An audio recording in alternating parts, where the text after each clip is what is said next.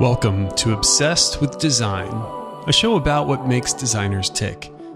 My name's Josh Miles. I'm a designer, principal, and brand strategist at Miles Herndon, a branding agency located in beautiful downtown Indianapolis. Today I catch up with the co founder of Inch by Inch, lettering artist and art director Bob Ewing. Bob and I are both in Indianapolis, so it's always fun to catch up with some of the local guys on the show. Uh, but Bob has got a great national presence, and chances are you may have followed his work on hashtag lettering over social media. So without further ado, please enjoy my conversation with Bob Ewing.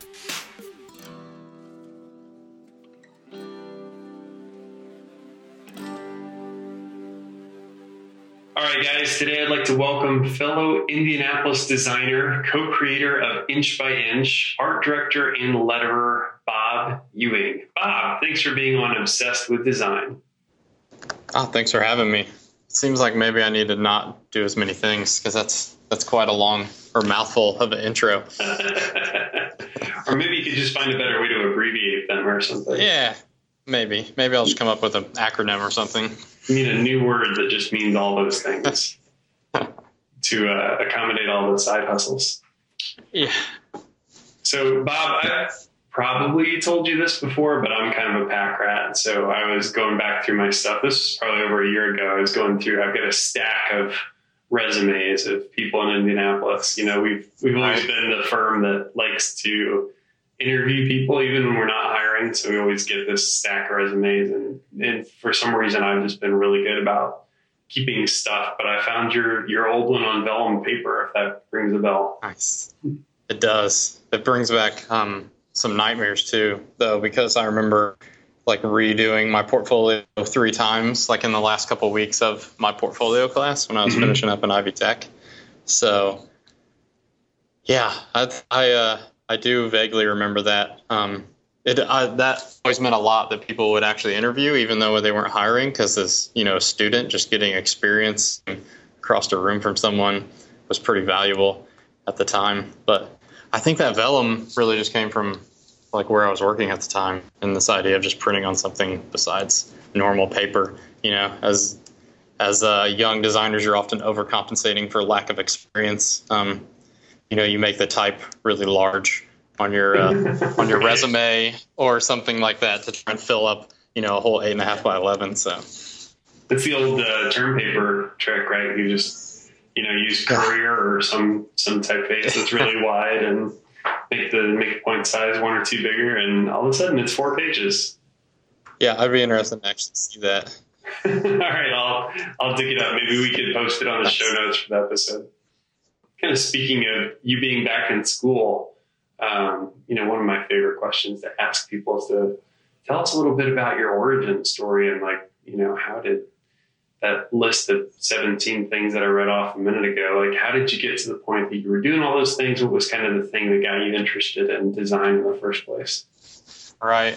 Well, my I got a late start in design. Um, my past pretty windy, and it's not necessarily a short story, but I'll cram it in there. Um, I always grew up like loving art, like most of us did. You know, drawing everywhere on the walls. Um, I even talked my parents to putting white wallpaper on the walls in my room so I could draw on them. So I think it was actually just to cover up. I was actually drawing on the walls, but uh, I think when I was in high school, I took a lot of drafting classes, and I worked for my uncle's architectural firm.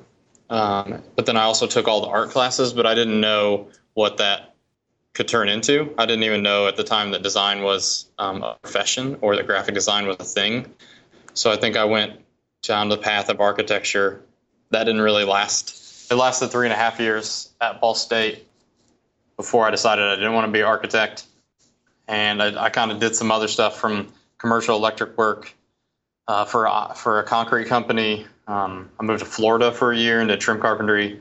For making my way back um, because of my now wife, and which eventually led me to, to Ivy Tech, um, the community college where I finally um, got a degree in design. So you went from drawing on the walls to literally drawing walls as an architect to back to drawing. Um, what was what was the thing about Ivy Tech that drew you into graphic design? I kind of made the decision. Finally, I kind of realized that graphic design was a thing over the years, and that that, that may be where um, my heart kind of lied. And um, so I just knew that Ivy Tech would allow me to work and then go to school. So in the first year, I worked um, in the day and then went to school at night. And then as I transitioned to my second year, it was more of a kind of half work, half school kind of thing, just so I could finish up in a couple years. But Ivy Tech was really good about um, teaching the actual programs.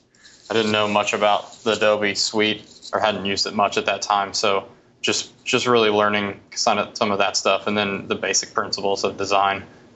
I think that's a great side point in that um, if you're a student and considering a future in graphic design, not every program is the same. In fact, some programs are vastly different. So some are very theory focused, some are very making focused, some are very strategy.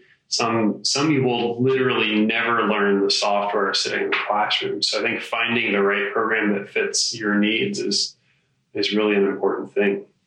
Yeah, I would completely agree. And I probably use one. I think I use Illustrator to this day, to you know, as a to a fault almost to some extent. Everything starts in Illustrator. So, I guess catching up to where you are today. Obviously, um, like we joked a minute ago, you got a lot of different roles, but um, you worked at a couple different agencies here in Indianapolis. I think a lot of people probably know you through your through your lettering or through um, inch by inch or um, you know some of the other initiatives that you followed. So talk to us a little bit how kind of you've stitched all those together, how they how they play with one another. Yeah, I mean they kind of didn't happen on purpose in a lot of ways. Um, I started off as a designer at Repro Graphics, you know, a local print shop, and that was really good for me.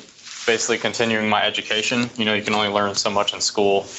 Um, you learn a lot more in the real world, as they say and then that led me to my first agency job, and it was was really good experience. But after a while, I don't know if I was super excited about the things I was creating, um, or I wasn't completely fulfilled. It wasn't that I was excited about I was the work I was doing. I just didn't feel fulfilled, um, which kind of led to the hand lettering and discovering that, and and kind of dedicating a, a year plus to to getting better at that. It's something that I was you know had some passion for and uh, some affection for. So that kind of came first, and just kind of added to the freelance stuff. You know, I think as designers, we're always doing freelance on the side. Um, mm-hmm. If you have a day job, if you don't freelance full time, there's always something. You know, some project, whether it's for a family member or a friend or um, something to do. And then the inch by inch really came out of um, my good friend and I, uh, Drew Hill, who I worked with at the previous agency and work with at Element Three today. Although we've worked together for for five years now, we don't really we didn't really get to work together on anything. So that was just kind of born out of let's do something fun together, and uh, it doesn't have to be for us. What if we you know give back? So I think just kind of introducing those things slowly over time has allowed me to kind of accommodate them or work them into the schedule. It's not it's difficult to uh, to kind of dedicate time to all those things, but I think you just have to um, do it daily. Um, some days I don't do anything for inch by inch, but you know, five days a week I'm at work, 40 hours a week. So that usually comes first, and then everything else comes after. So when it came to your your hashtag lettering project, um, did you go into that planning to do it every day for a year, or did you go into it just to to post one idea, or how how did that get started? Yeah, it it started with um started with a couple blog posts. Um, I think I'd always really appreciated lettering and always thought it was something I couldn't do. Um, it seemed unattainable. People were posting these beautiful works of art. Very few people were sharing process. So um, to kind of see how that you got to that finished piece. So it started with that, with me kind of just being in awe of these things that people were creating and then one day it just kind of hit me through reading a couple blog posts that like I wasn't going to get better at it until I started to try. Um, you know, it's that whole that uh, old saying that everyone sucked at some point, um, which is true. So, and I sucked in the beginning, and uh, it was really just an, a point to get better at something. Um, I didn't know how long it was going to take. I just made a commitment to letter every day, um, whether it was a word um, or a phrase, um, whether I had five minutes or five hours um, I was just going to letter something every day and post it um, to social media as as just a way to hold myself accountable. And it ended up being 534 days, I think. I could have quit probably three months earlier, four months earlier, but it was it was kind of became an addiction or a habit that I wasn't willing to give up. You feel like that's something you're going to go back to again, or is that something you would recommend other people do? I think it's in a pretty intense way to, to learn something. Um, so if you're passionate about it, then it makes it easy. Although some t- some days it sucked. Um, literally, what I created sucked, and or just I didn't want to do it, but I you know I just kind of had made the commitment to myself and and really kind of powered through any struggles had. I don't necessarily know if it has to be a daily thing. That that worked for me.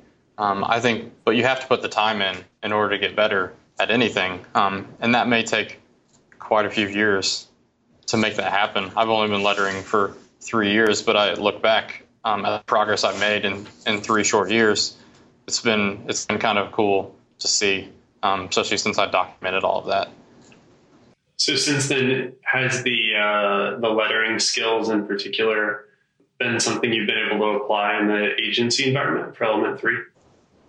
Yeah, there are times where it is applicable. Um, at this current state, trying to work on being more versatile in in lettering. I mean, lettering isn't just script lettering; it it goes far beyond that. So right now, I'm trying to, in an effort to get more versatile or, or figure out more ways to do lettering. Um, that'll allow me to find more ways to kind of interweave it into what I do on a daily basis because the script lettering just isn't always the best solution for you know some some of my client work.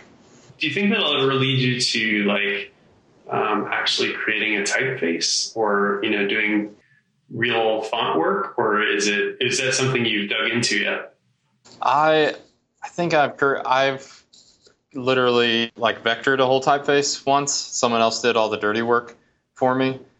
I I have a lot of appreciation for people to do that. It's so much work, um, mm-hmm. and they dedicate so much time. And anyone that thinks a font isn't worth the price we pay for it, um, you're, I mean, it it is because there, there's so much time that goes in that, and I think right now I just don't have any desire to do that, or nor do I have the time to kind of dedicate to do it right. Well, maybe tell us a little bit about kind of what a normal day looks like for you. How often are you designing versus art directing versus in meetings or email or you know working on inch by inch or what's what's kind of a breakdown of a day or week for you like? I mean, a week might be easier since there's a, a kind of a the daily thing may not touch everything. Um, usually, I will wake up at 5:30 um, Monday, Wednesday, Friday, and work out, and that's kind of nice to get started. Um, on the other days, Tuesdays and Thursdays, I will get up at six and and come into work early, um, so I come home early to see the kids, which has been a nice change of pace um, to get to spend an extra hour with them in the day. So, but normally, yeah, it's work out, come to work. Um, and a day, as far as an art director, it's anything from, you know, last week I was traveling for a video shoot in Arizona. We were literally in the middle of the desert, and it was 114 degrees. But that's those those jobs are you know far few and far between. But it's you know it's meetings, it's half meetings, it's half strategy and and planning, and then there's there's always designing. There's always a couple hours of designing in there at least. So it's a kind of mix of strategy and and design and collaborating with others, and then usually I will come home and my wife's amazing and she al- almost always makes dinner and we'll you know we eat early with the kids as you know you have kids so if it's six o'clock they're hungry so I will hang out with them for you know until about eight or nine depending on when they when they go to bed or what day it is um, which is always kind of the best part of the day and it's really the only time I can kind of put design away or out of my mind um, just having them around um, kind of lets me forget about what's what's going on or what else I have to do. And then after that, I usually spend you know a few hours till midnight usually um, uh, working on inch by inch or working on freelance. So I get about I've somehow I've trained myself to get about five to five and a half hours of sleep, um, and currently that's working. So um, at least during the week. So I must be a sleepy little guy because five and a half hours a day would not would not cut it for me. Every now and then I can swing that if I'm traveling or something, you know. I guess for those of us who are less familiar with Inch by Inch, tell us a little bit about what that project is and kind of what, what the benefits are and, and how you recruit others as part of that. Yeah, so like I said, I kind of mentioned before, it was it came out of the idea of good friend Drew and I doing something together, creating something together, and we both kind of had an affection for one inch buttons, kind of growing up, and um, that they're collectible. You know, as designers, we like to collect things and buttons are small, so it's easy to collect. And and then also the design challenges of a one inch button, one inch button, like having something such a small canvas. Um, it's not easily it's not easy to design for something um, so small. So we kind of decided that's what it would be, and then we Drew actually named it, and this kind of all happened over over like a 15 minute text, you know, back and forth. It kind of happened quickly, surprisingly. Um, and then it kind of snowballed into well we don't want to you know what we do a monthly button club no one's doing that we don't really want to sign the buttons plus people would probably get sick of designed by bob and drew every month um, so we came up with the idea you know what if we have you know our friends and, and colleagues and and people we look look up to design them. And then really it came down to how can we give back? You know as parents we you know we think more about the future and how it's going to be when our kids grow up. And the fact that art is getting stripped out of our school, you know, out of our education system, um, is a shame because it played such a huge role in in Drew and I's, you know, education and upbringing, and and there's all kinds of facts around how art makes people better, you know, kids better students. So the idea just came like, what if we find a couple charities and, and give that money back? You know, selfishly, we were just going to be getting more buttons out of this whole deal, which was good for us, but but uh we didn't need any, you know, we weren't looking to make any money on it. So, so far we're in our 18th month, which has been, and it's been quite a ride, quite a, quite a ride for sure. So you're still getting a ramp up of new subscribers and new people joining in? Yeah. Yeah. Luckily that plateaued. We hit about 600 mm. around the year mark. And, and the thing about that is every new subscriber means that's one more pack, like button pack that we have to make. Um, and Drew and I do all the fulfillment ourselves. If We don't make the buttons ourselves. Busy Beaver buttons out of Chicago makes them, and then uh, Mama Sauce prints our packaging on French paper. But then we kind of compile that all together and send and ship them out. So at the year mark, we kind of had to reevaluate um, our current state um, from a business standpoint, and we realized that we we needed to charge a little bit more money. Some things had come up that we didn't expect um, that kind of cut into um, the profit side of things. So I think raising the price and then maybe the maybe kind of the flair or the excitement of of people that signed up maybe wore off after a year. So it's stabilized a little bit, but that's been kind of a, a blessing, really. So cool. And and we also we have we also implemented a store like an online store. So and we can actually make more money products in the store, which in turn just means and there's a higher profit there too. So that just means more money will go to our charities. So very nice. Not to mention you get to, you know, like basically art direct a whole bunch of buttons that you get to collect yourself. yeah. Yeah, that's the funny part, I think, and it's the same question we always get: like, is there a theme, or do you have any direction for us? And we tell them no, because um, we don't we don't want to, you know, we basically just give them free range. We just say, you know, if you could keep it PG thirteen, um, just because our our customer base is you know varies from young you know teenagers to you know grown men like ourselves that mm-hmm. collect buttons so that's it so that's always a you know that's always a daunting task when you kind of have free range on something but it's been super cool i mean we've worked with so many incredible people um, some of them are friends and some of them we never you know just people we look up to but everyone has been like super uh, welcoming and, and excited to kind of be on board and, and you know design three one inch buttons. So cool. Well, um, I suppose if, if anybody's interested in collaborating or submitting for inch by inch, they can you up on the inch by inch website. Yeah, so it's inch um, xinch.org is the website, and then social media is all on there too. But it's inch underscore x underscore inch um, on Twitter and Instagram. So you can go back and kind of see all the past all the past buttons from the last 18 months. So Nice. So one of the other projects I wanted to ask you about was your uh, somewhat recent collaboration with Focus Lab for Sidecar. So tell us a little bit about what that project was about. Yeah, I met um, I met Bill in the Focus Lab, Bill Kenney in the Focus Lab crew at Creative South two years ago, I think, for the first time. Just super, maybe it was three. It was three years ago.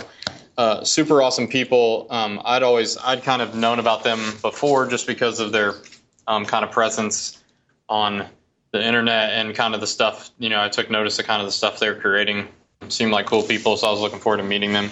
So we just kind of became friends um, since then and he had reached out to me basically knowing that I did hand lettering and knowing that they were going to start this side business um, called Sidecar, where they offered basically assets for designers, um, and they knew they wanted a hand lettered piece. So the fun thing about that was that uh, they they didn't really have a budget for it, but uh, I got paid in publicity basically, so I was okay okay with that. Um, plus he plus in an instant like that, instance like that, when someone's doing work for free, he kind of gave me a little bit of direction, but basically let me kind of have free range and and and where I wanted to go or where I wanted to push it. Um, he just kind of basically told me about the about the brand, but yeah, it's a good lesson in that you know there's more more ways to get paid than just money.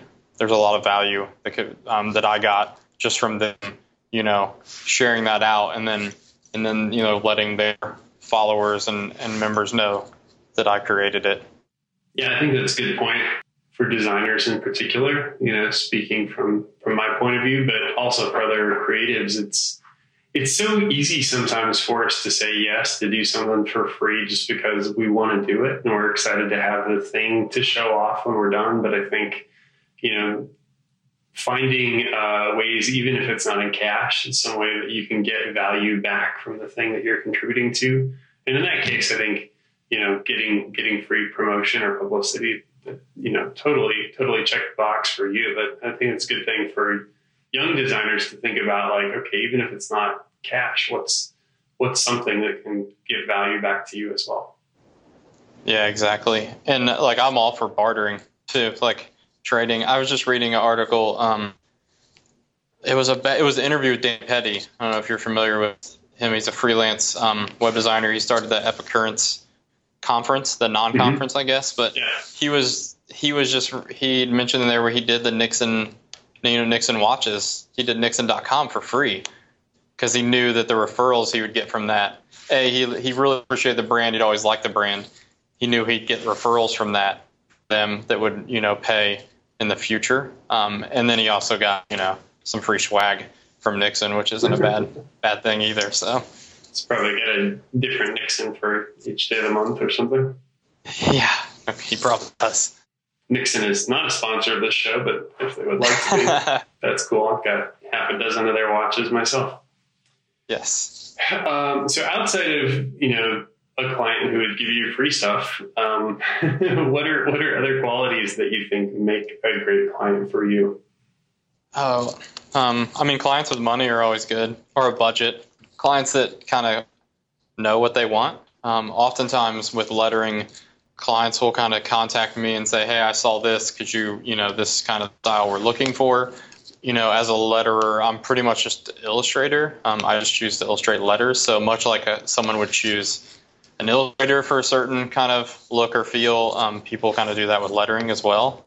Now, if you're Erik Marinovich, like I think he he basically does everything, so he doesn't have that that issue. But uh, I think I don't know. I think clients get a bad rap sometimes. I think as part of a designer, being a designer and doing freelance, or you know, in the professional business as well, in the agency world, um, you have to know how to like talk to clients, and every client's different. So you might have to treat one client completely different than the next. Um, I think a lot of times people, you know, like, man, this client is the worst. But in reality, like maybe you didn't do the best job communicating to them, or maybe you didn't recognize, you know, the type of personality that they are, and um, they need to be handled different than other clients.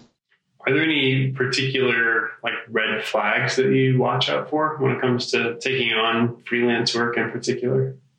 Not, I mean, you can usually get a, a, good feel from an email or you know a couple emails um, or a phone call how someone is or their personality. Um, I don't, I don't, I can't think of anything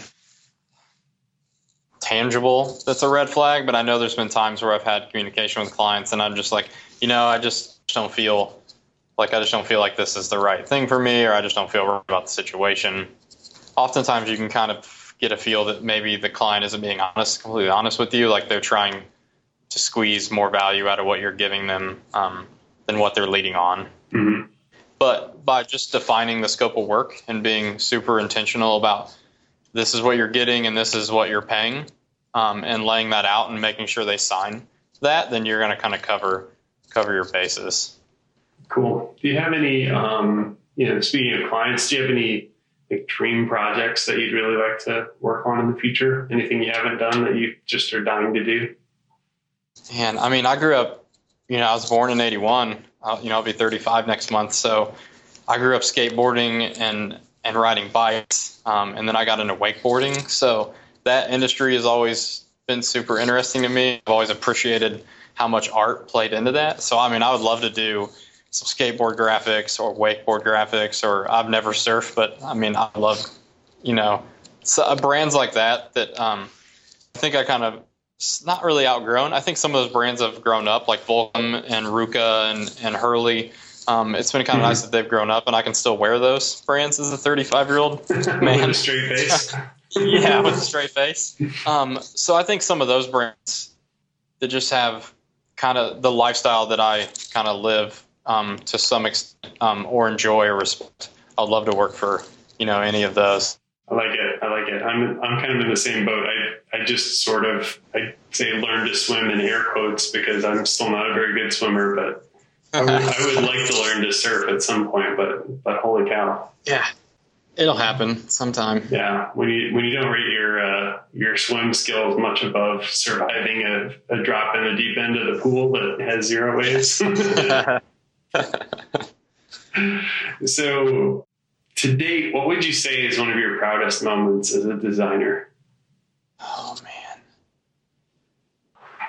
man. I mean, I, I actually I've had a lot of um, really good memories as a designer, and I was just I was just down in Orlando, kind of giving um, a talk for Mama Sauce and AIGA, which kind of allowed me to reflect on some of those, which is always kind of nice. But um, I think my proudest moment was uh, a personal project that I was doing with my son, uh, Nixon. He, when he was born, I decided I wanted to start doing lettering pieces that were bigger. So I tried to, I decided I would do a three month, six month, nine month, and one year kind of lettering piece that would, you know, designate how old he was at that month. And I was doing it in a like sign painters kind of style.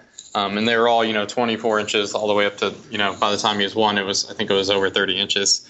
Um, so you know things like it'd say like beefcake, age three months, um, and stuff like that. So that was really fun because I got to work bigger, so it was accomplishing kind of a goal. And then I also got to you know collaborate with my son, which was basically just laying him down on a piece of you know seamless paper, and taking 300 pictures and picking out the best one. but then a couple a couple cool things happened out of that. Um, my daughter's kind of love for interest in what I was doing and love for creating kind of came out of that. So she got to help color in some of those.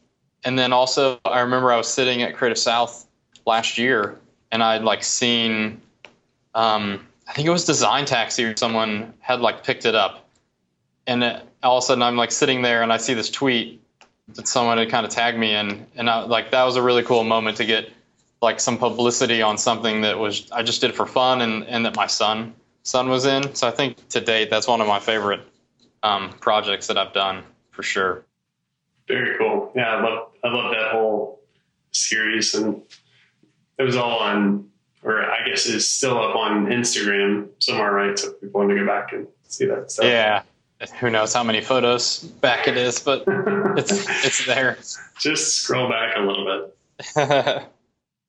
you know, one of the questions I always ask our guests too is you know, maybe the answer is, is still lettering, but you know, I, I think designers are always tend to be obsessed with things. So I'm, I'm curious what thing you're you're most obsessed with right now. Oh man, I my my kids, I'm pretty obsessed with them. Like I said, they kind of give me that reprieve from design. There's you know, there's no switch on what we do. There's no separation between work and life uh, it's the same thing. So that's pretty awesome. Um, I'm really enjoying that. But I, I mean, I'm I'm literally obsessed with design as well. I, I love collecting screen printed posters, field notes. I'm, I'm an avid field note collector. I use them daily, but I also, you know, have a stash that I will just I just collect. I always, you know, I'm a, a member a subscriber, so I always get two sets, so one to use and then one to save, Mm.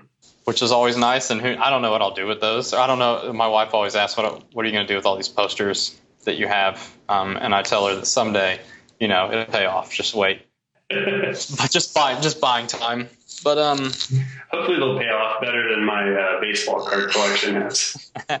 yeah, my baseball card collection it still exists. It's I still have some of it, but I mean, I've just I've been collecting things ever since I was a little kid. From yeah, baseball cards to you know now it's now it's kind of posters and, and field notes and just other like buttons and stickers, like most of us um, collect.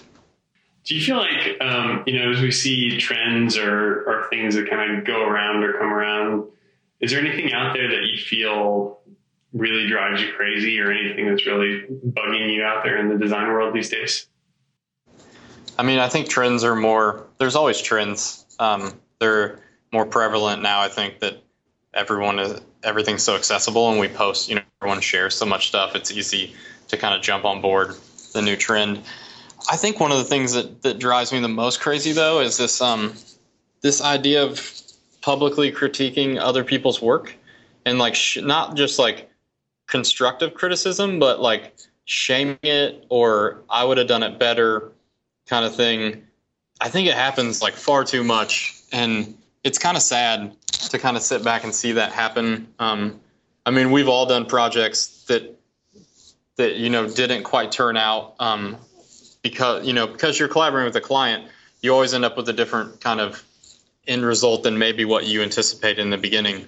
Um, Mhm. But that's part of being a design, and that's without clients, like we wouldn't have design. So for someone to kind of sit back and kind of nitpick um, someone else's work and not have any idea what what that whole process looked like, I think it's kind of ridiculous, um, and I think it happens far too much today. I think there's lots of blogs out there that do it constructively um, as far as reviewing them, and I don't have an issue with that. But as far as people just kind of piling on and and uh, it's an issue with the internet today anyway. You know, it's easy for anyone to kind of sit back and just kind of, you know, cause you know shame someone. Yeah, yeah, I hear you. We were, um, you know, we talked to Armin Vit a few months back of brand new, and of course, he does a great job of kind of uh, presenting the evidence, as it were, from a lot of recent rebrands. But then you get, you know, like Michael Bierut was on here a few months ago too, and you know, I feel like they took an undue amount of flack for the Verizon identity, and to hear him talk through it like he did on the show, like it's so obvious why that was the best possible solution for that client. And it's, uh, you know, you're sort of missing those bits of insight when you just kind of hack it apart online in the comment section. Yeah, I mean, I can't even imagine for a I don't know a I don't know how you're having me follow up those guys.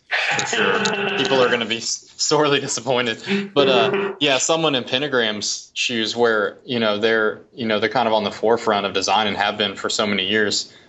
For them to take so much flack on something is kind of ridiculous. Because it's like, was it the most amazing thing ever? Like that they've created? Probably not. But but there's a reason why that they ended up like that, and a lot of it had to do with you know the customer's needs, the client's needs. So. Absolutely.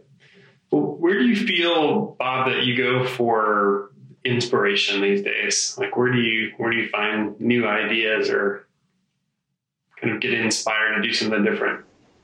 Yeah, I'm outside the normal, you know, Pinterest and Dribbble and and and Instagram, and you know, seeing what other people are created.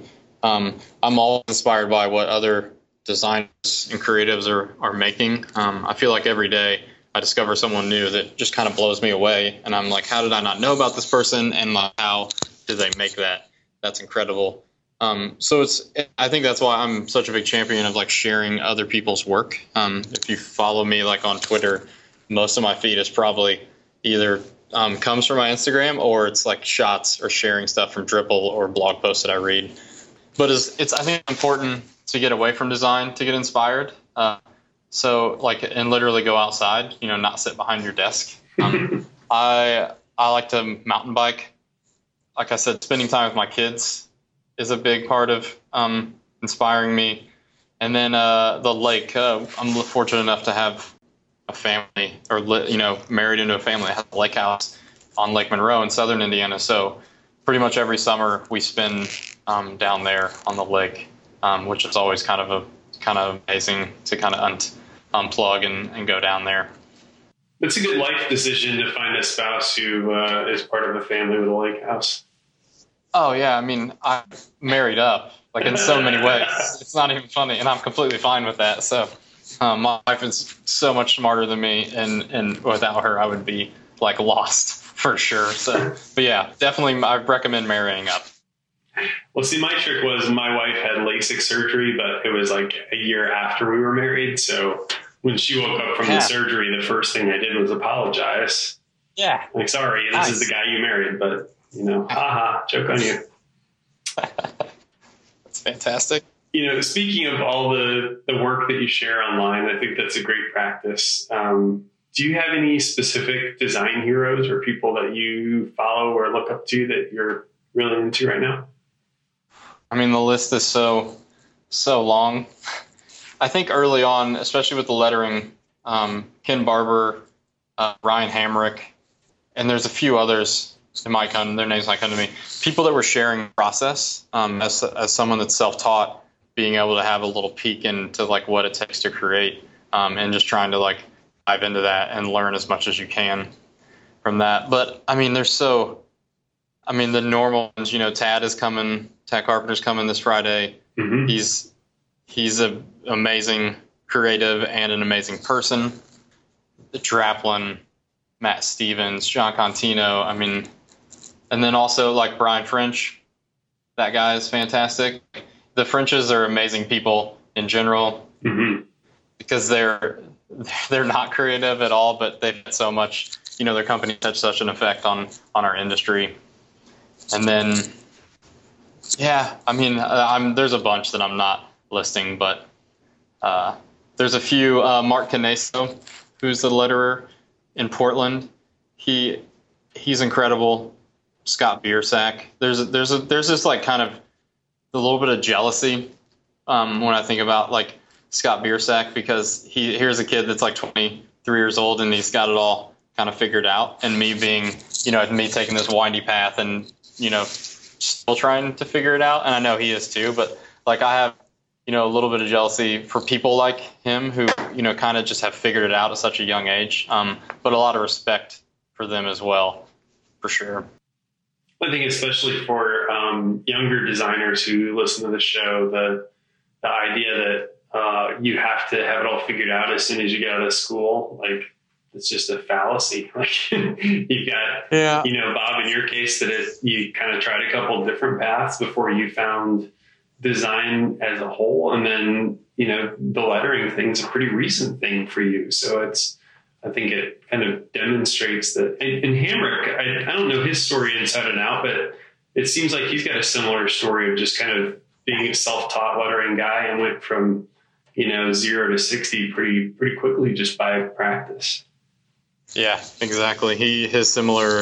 Uh, our stories kind of echo each other. I have a lot of respect for that guy, and he's been a big you know mentor of mine, kind of through this lettering process. But yeah, this idea and going back to like that resume that you have, you know, this idea that you're here you are in college and you have to do a personal brand for yourself and I mean you don't you don't have any idea who you are, but I understand, you know, that you have to have some some sort of you know brand as you go out into the world. But yeah, you're gonna learn far more, you know, after school than you ever will in school for sure.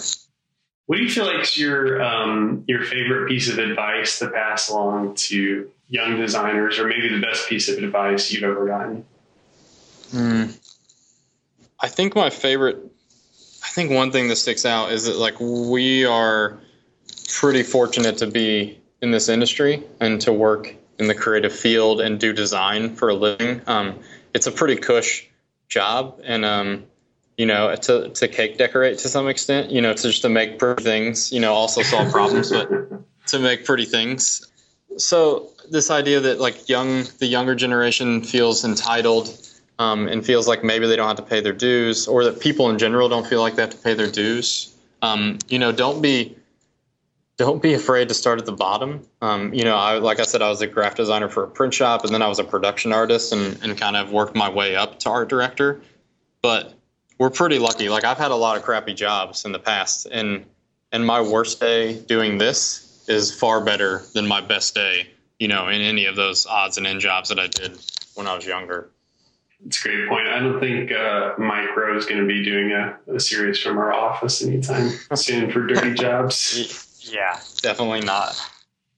Bob, your your career has really evolved over the last, you know, ten years or more. And where where do you think you'll be ten years from now? Hopefully alive.